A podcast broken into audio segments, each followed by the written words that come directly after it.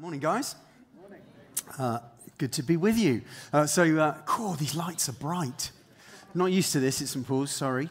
Um, so, my name's Roger. Uh, I lead uh, St. Paul's, which is a church about 400 yards uh, down the road. Um, we are family together. Uh, we arrived in, my wife and I arrived about 15 years ago. And then about 14 years ago, we took uh, a group of 30 people from Trinity to plant into St. Paul's. And so, uh, so we are connected at the hip, as it were in church family wise. So it's, it's a joy to be here. Uh, I'm married, as I said, to Hannah. We've got three kids uh, two teenage boys and a little girl who is 10. And uh, she is a joy after two boys, if you know what I mean. Okay, so uh, that's just a little bit of background about me, and uh, it is a joy to be here. I love it. You know, I love Trinity. Uh, I love what uh, you guys have stood for over the number of number of years, and certainly since I've been around, and uh, and how we have uh, seen the Lord move together. so I'm going to be talking about friendship. I think. I think that's right, isn't it? Good. That's useful. There we go. Um, uh, friendship. And uh, you're, you're, in a series on uh, that greatest commandment, and we're right at the end of it, which is uh, love your neighbor as yourself. So, how do we love our neighbors? Uh, I haven't, I'm not going to use a particular Bible passage. I'm going to dot around uh, a little bit. So, you know, have your app open and ready if you want to. But, but all of the verses that I'm going to use will be um, on the screen. So, we're going to talk about friendship. What does it look like? Uh, how important it is, and then what does it do in us? Because there are effects to it. So, first of all, we're going to play a game. And hopefully, this will work. Anybody ever played catchphrase? Yeah. Catchphrase? Yeah? Okay. Right, this is not quite catchphrase, but uh, uh, you've got to name the TV show, okay? And I'm going to give you just a couple of words, maybe a little catchphrase. My type on paper. Love Island. Thank you very much. Well done for admitting that you've watched it. Thank you very much. Okay. One for the older ones amongst us. Um, question number one to number one. Blind date. Good work. Well done. Thank you also for admitting your age. Okay, here's, here's one for you uh, commitment ceremony. Married at first sight. Well done. That's very good. Very good. So, uh, so you, you, might recognize some of these. Uh, might recognize some of these, uh, some of these other shows. Dating Around, Too Hot to Handle, uh, 90 Day Fiance, uh, The Bachelorette, The Bachelor. Those are, along with those other ones I mentioned, they're the, they're the top 10 of dating shows. Our society seems to want to tell us that the ultimate goal of life is romantic relationship. Unfortunately, I think we've done it in church as well. Uh, single friends of mine will say how they perceive the goal in church is to first to get married and then to have children. And your value in church goes up as you get married and then have children, and it starts to go off again if you have more children than the lead pastor. We've bought into the prevailing culture, which tells us that in our case, marriage, and in society's case, romantic relationships, are the pinnacle of human relationship. That's where we're aiming.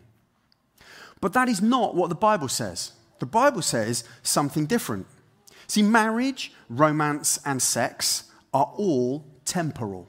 They're all a gift, but they will all pass away. They're a beautiful gift, but they're still a gift, and they're only for this life, this life that we're in right now. Yes, marriage and sex point to a greater reality. They point to the consummation of Christ and us, his church, which will one day happen when Jesus returns and makes everything right.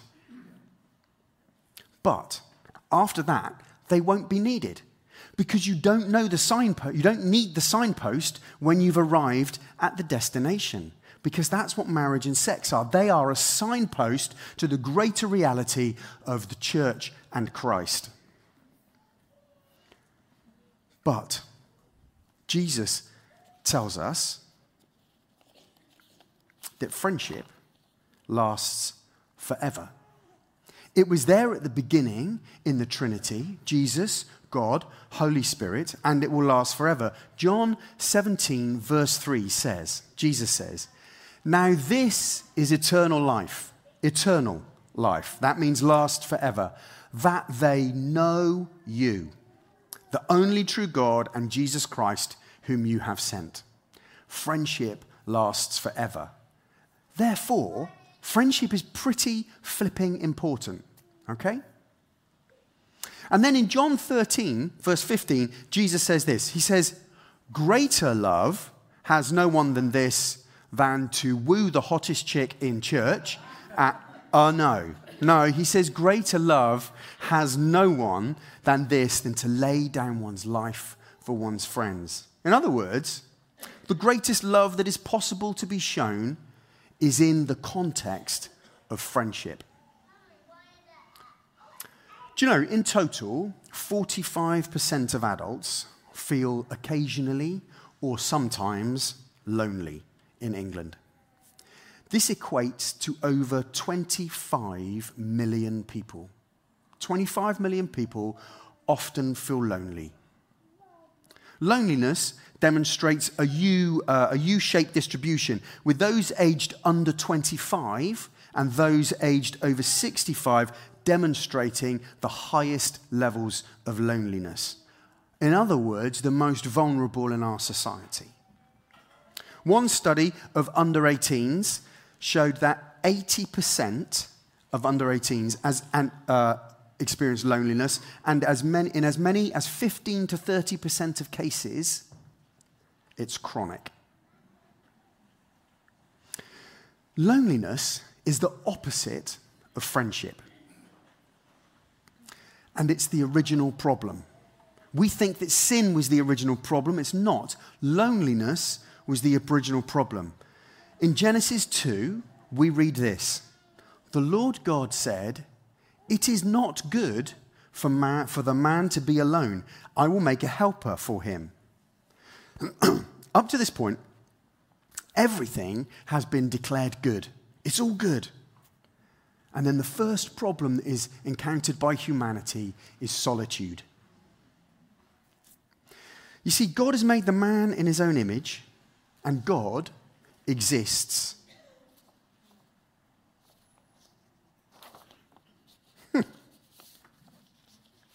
I've numbered. Uh, he does exist. God does exist. Look, three is entitled four, and four is numbering. And God exists. There we go. I'm off. God exists in eternal friendship. God knows that the man is going to need others for this kind of friendship. There's a reason why prisoners are put into solitary confinement, isn't there? It's a punishment. I mean, I can see some of you parents thinking, I would chop my right arm off for just a little bit of solitary but it is actually not good for us. So it's not good for us to go through life on our own. We are relational beings. We're made by a relational God in his image. And this is the heart of the gospel that Jesus lays down his life for us, his friends, so that we can be friends with God. So if you hear nothing else this morning, hear this God wants to be your friend, your perfect friend, the one who will never let you down, will always be there, and will always have your best interests at the forefront of his mind. In a bit, we're going to look at some of the important aspects of true friendship, and every single one of them points to Jesus. Finally, as we talk about the importance of friendship, it's important because the quality of our friendships, our friendships, that's you and me, followers of Jesus in the church community, the quality of our friendships ought to be the visible sign to the world that we are followers of Jesus. John 13 says, A new command I give you love one another. As I have loved you, so you must love one another. By this, everyone, that's in everyone out there, by us loving each other in here, everyone out there will know that we follow him if you love one another.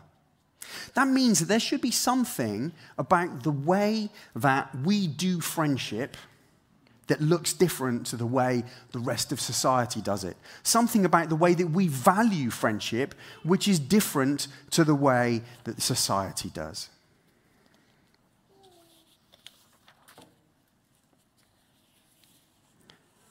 I really should number these properly.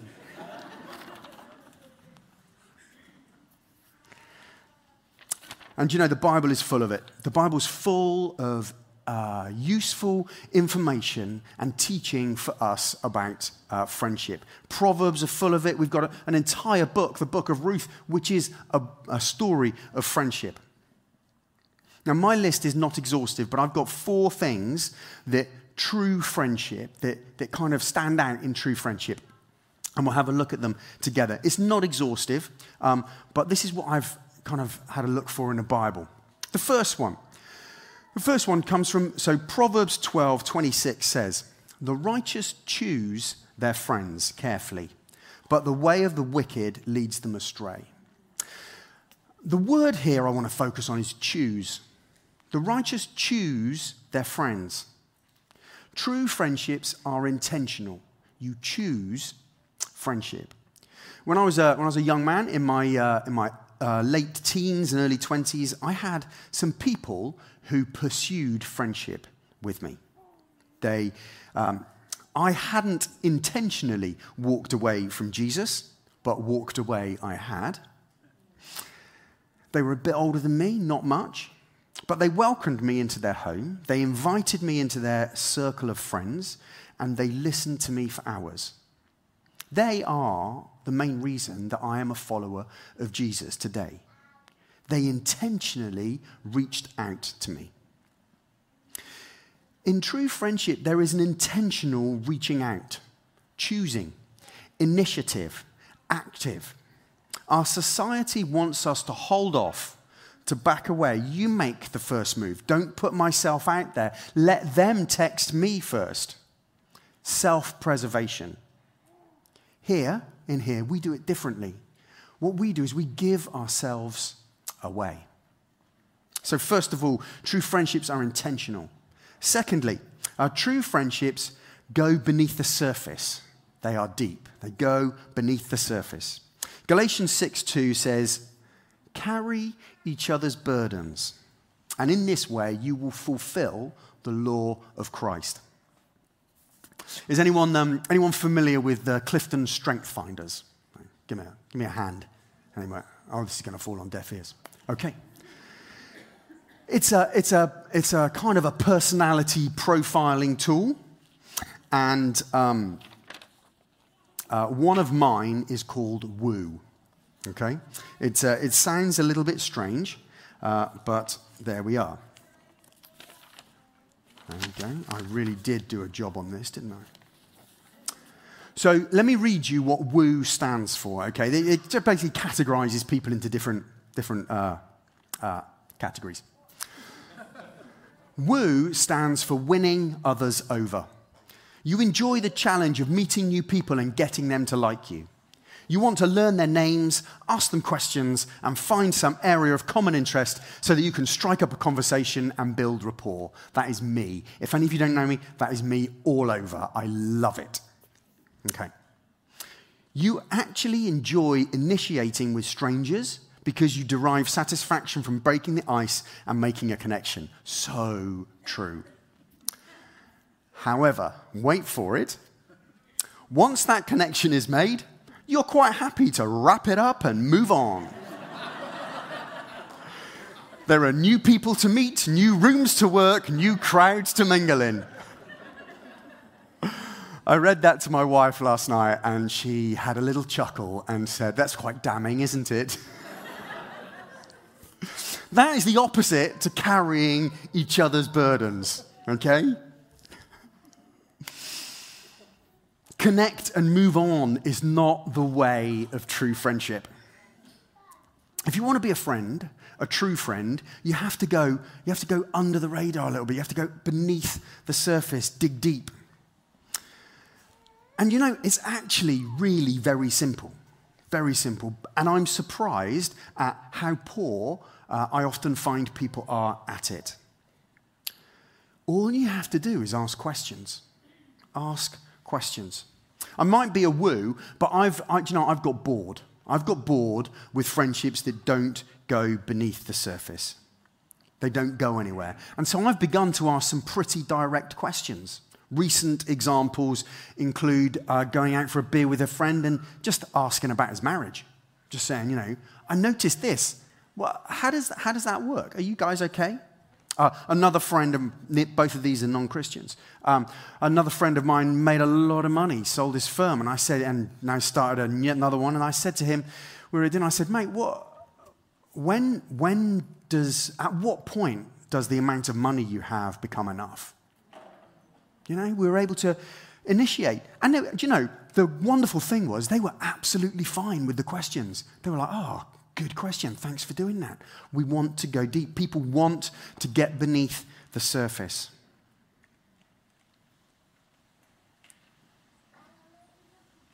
They really do. They, they want to be asked this stuff. They want to be taken above the level of what car we drive or the drivel that we watch on TV. So I want to encourage you, I want to encourage you to just, just to try it. Try it. Dig a little bit deeper and see what happens. So true friendships are intentional, true friendships are deep. Third thing, true friendships are physical. All right? Now I'm afraid, I'm afraid I don't have a Bible verse for this one. I can't proof text it. I searched the Bible, scoured it, and I couldn't find anything anywhere to, uh, to illustrate my point which is, of course, the way that we use the Bible, isn't it? No. all the best points in Scripture actually come all the way through. And this isn't about, um, this isn't about one text, this is about the sweep of Scripture. Um, two things with this. The first one is I think true friendships are physical. Um, and this is about presence. The idea and the theme of presence goes through the whole Bible, from Moses saying to God, Do not take your presence from us, because who will we be if we don't have your presence? To Jesus being born as a man, his physical presence with us, and then, uh, and then him being present to the people that he was with, and now uh, us having the presence of God and the Holy Spirit, and our presence with each other. And there is an element of this which is about needing physical uh, time together. Proverbs in 27:10, and this isn't on a slide, I'm sorry, says, Better, better a friend who is close by than a brother a long way away. And that's so true.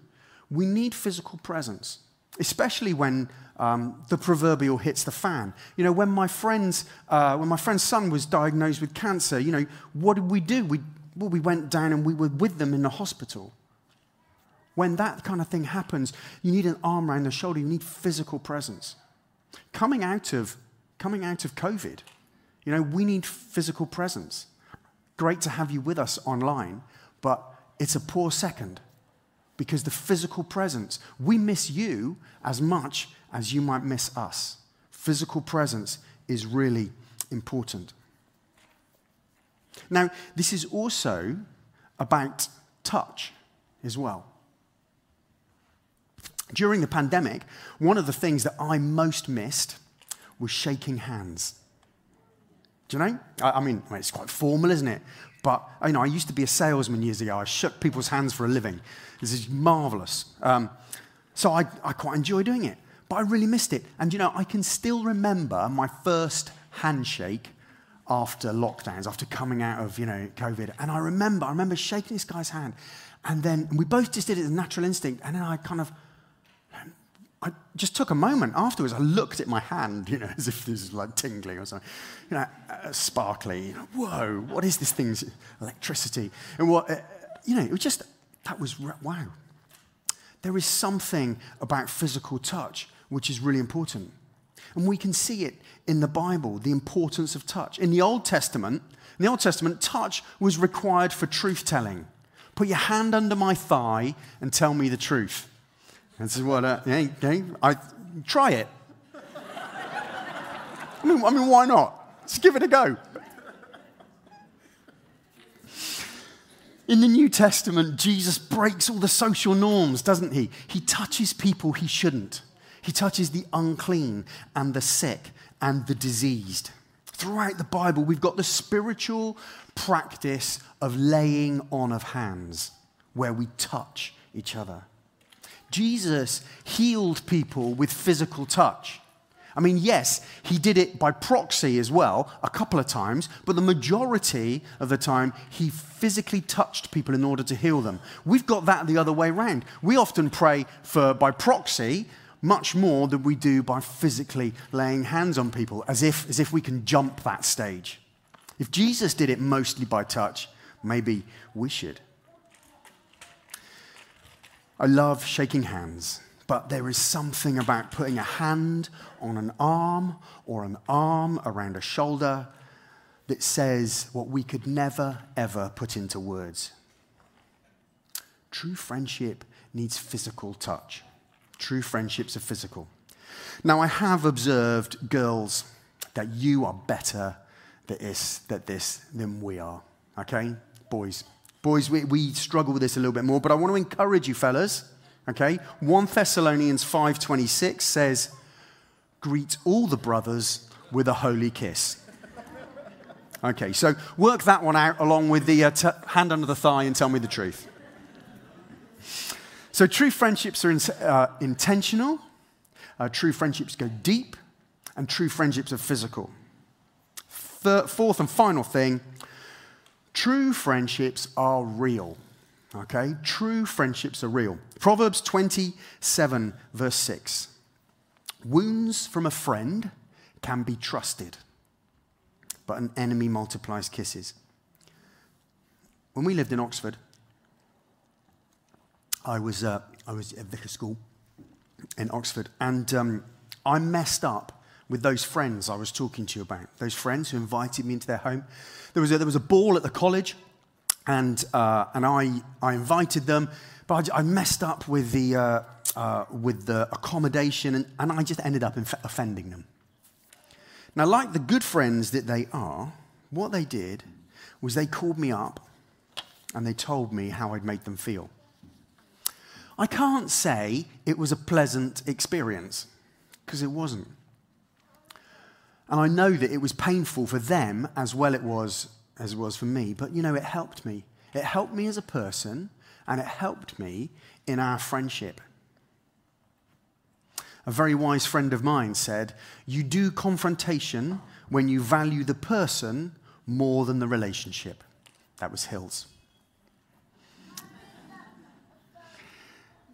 They were willing to risk our friendship because they valued me more than they valued the relationship. Confrontation is hard.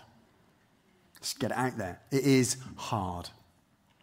And most of us would much rather avoid it, just hope that it will go away. But the reality is, is that when it's done well, caveat, when it's done well, okay, don't please don't go from here and just like go and have it out with everybody, everything, you know, do it well. The reality is that when done well, confrontation grows friendships that will last forever. The quality of true friendship, biblical friendship, friendship that shines out like a lamp on a stand Friendship that can be seen for miles, like a city on the top of a hill. That friendship is marked out by choosing, choosing each other, being intentional. It's marked out by asking questions, being interested, going beneath the surface. It's marked out by understanding the value of physical proximity and touch. And it's marked out by our valuing the friend over the friendship, doing the hard work of confrontation well. Now, the title of today was supposed to be True Friendship Brings Out the Best in Us. But I've just talked really about how we do friendship rather than what it brings out in us, haven't I? But I want you to note something here and listen carefully. To have true friendship, you have to be a true friend.